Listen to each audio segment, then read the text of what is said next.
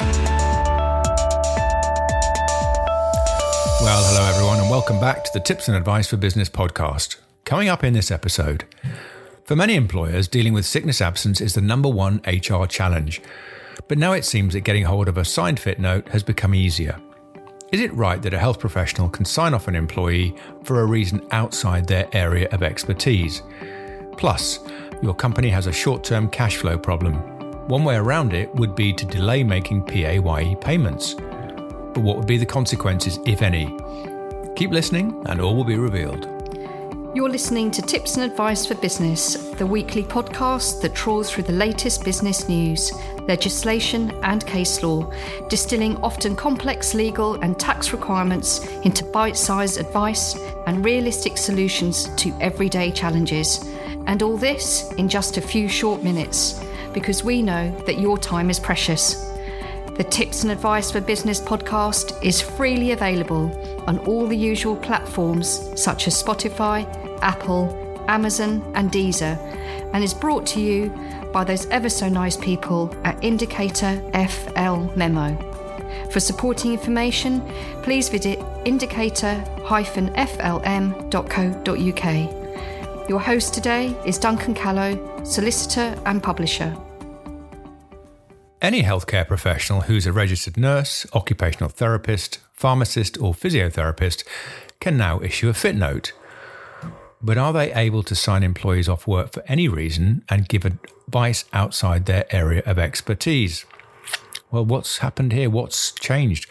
Well, in a nutshell, since the 1st of July this year, in addition to a medical doctor like a GP or a hospital consultant, a fit note, or as it's more correctly termed, a statement of fitness for work, can now be issued by a healthcare professional who is, as we just said, a registered nurse, a registered occupational therapist, a registered pharmacist, or a registered physiotherapist.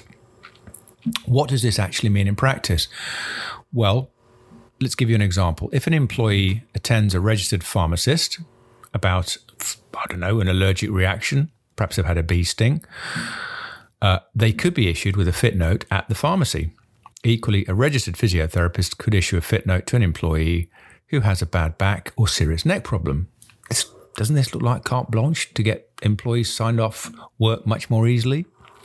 Who knows? Likewise, a registered nurse, perhaps they work at a GP surgery, could issue a fit note if they see an employee for follow up care following an operation. Now, these fit notes could either provide advice to help the employee return to work or sign them off work for a period of time that's potentially uh, the risk area for you as the employer. Now, what about questions of medical fitness outside of their expertise? Well, in the examples we, we just looked at, the registered healthcare professional should be acting within their area of expertise. But can they give advice which is outside of this area or sign an employee off work for any reason whatsoever? For example, could an occupational therapist sign an employee off work due to a nasty stomach bug?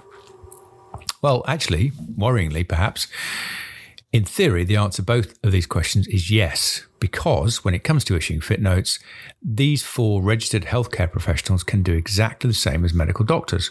There are no restrictions placed on them.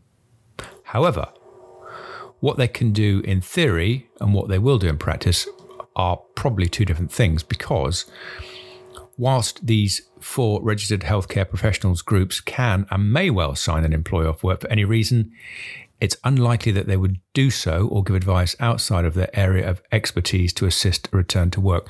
This is really due to the fact that their professional insurers probably wouldn't indemnify them if they do it. And likewise, if they go against the requirements or advice of their professional body or regulatory uh, authority. So, what can you draw from this? Well, you can't generally challenge a fit note where an employee is signed off work, regardless of which healthcare professional or doctor has, is issued it, because in this situation, the employee is deemed incapacitated or not fit for work. That said, you can still challenge suspected or fraudulent sickness absence in the usual way. Conversely, of course, you don't have to automatically accept the advice that's given in any fit note. It's information for the employee and not binding on you in any way. And if you suspect that a fit note has been faked, you can, of course, con- contact the individual who purportedly issued it and ask them for clarification, which they should willingly provide. So, in conclusion, just like a GP or hospital doctor, the registered healthcare professional uh, concerned who may now issue fit notes can also deem an employee unfit for work for any reason. That's the theory. They can also give advice outside of their own area of expertise to assist a return to work. Whether they do so in practice is probably unlikely, and of course, remember that if they do give this advice, you're not obliged to follow or implement it. That's down to you. Hope you found this helpful. Like many businesses at the moment, yours is suffering with a short term cash flow problem. You've got lots of large bills to pay, uh, and you're having to juggle to prioritize which one get paid and which don't. It's been suggested to you that one solution would be to delay making the PAYE payment by a few days. Is this feasible? And if so, what are the consequences potentially of doing so? Firstly, when is the PAYE payment late? Well, for most employers, electronic PAYE NI payments have to reach HMRC's bank account by the 22nd of the following month. If the 22nd falls on a Sunday, then the payment has to be made by the last working day before the 22nd. The next time this happens uh, this year is in October when the 22nd falls on a Saturday, so do ensure the payment is made on Friday, 21st of October. If you're late with the PAYE payment, the first consequence is that you'll incur interest on it.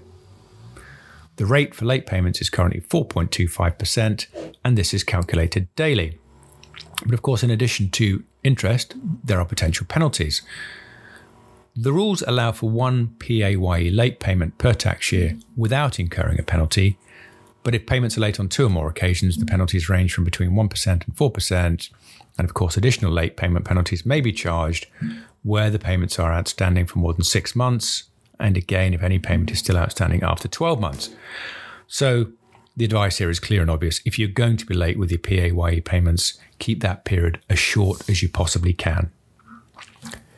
Now, these penalties are automatic and computer generated, but you can appeal against them if you had what's called a reasonable excuse for the late payment.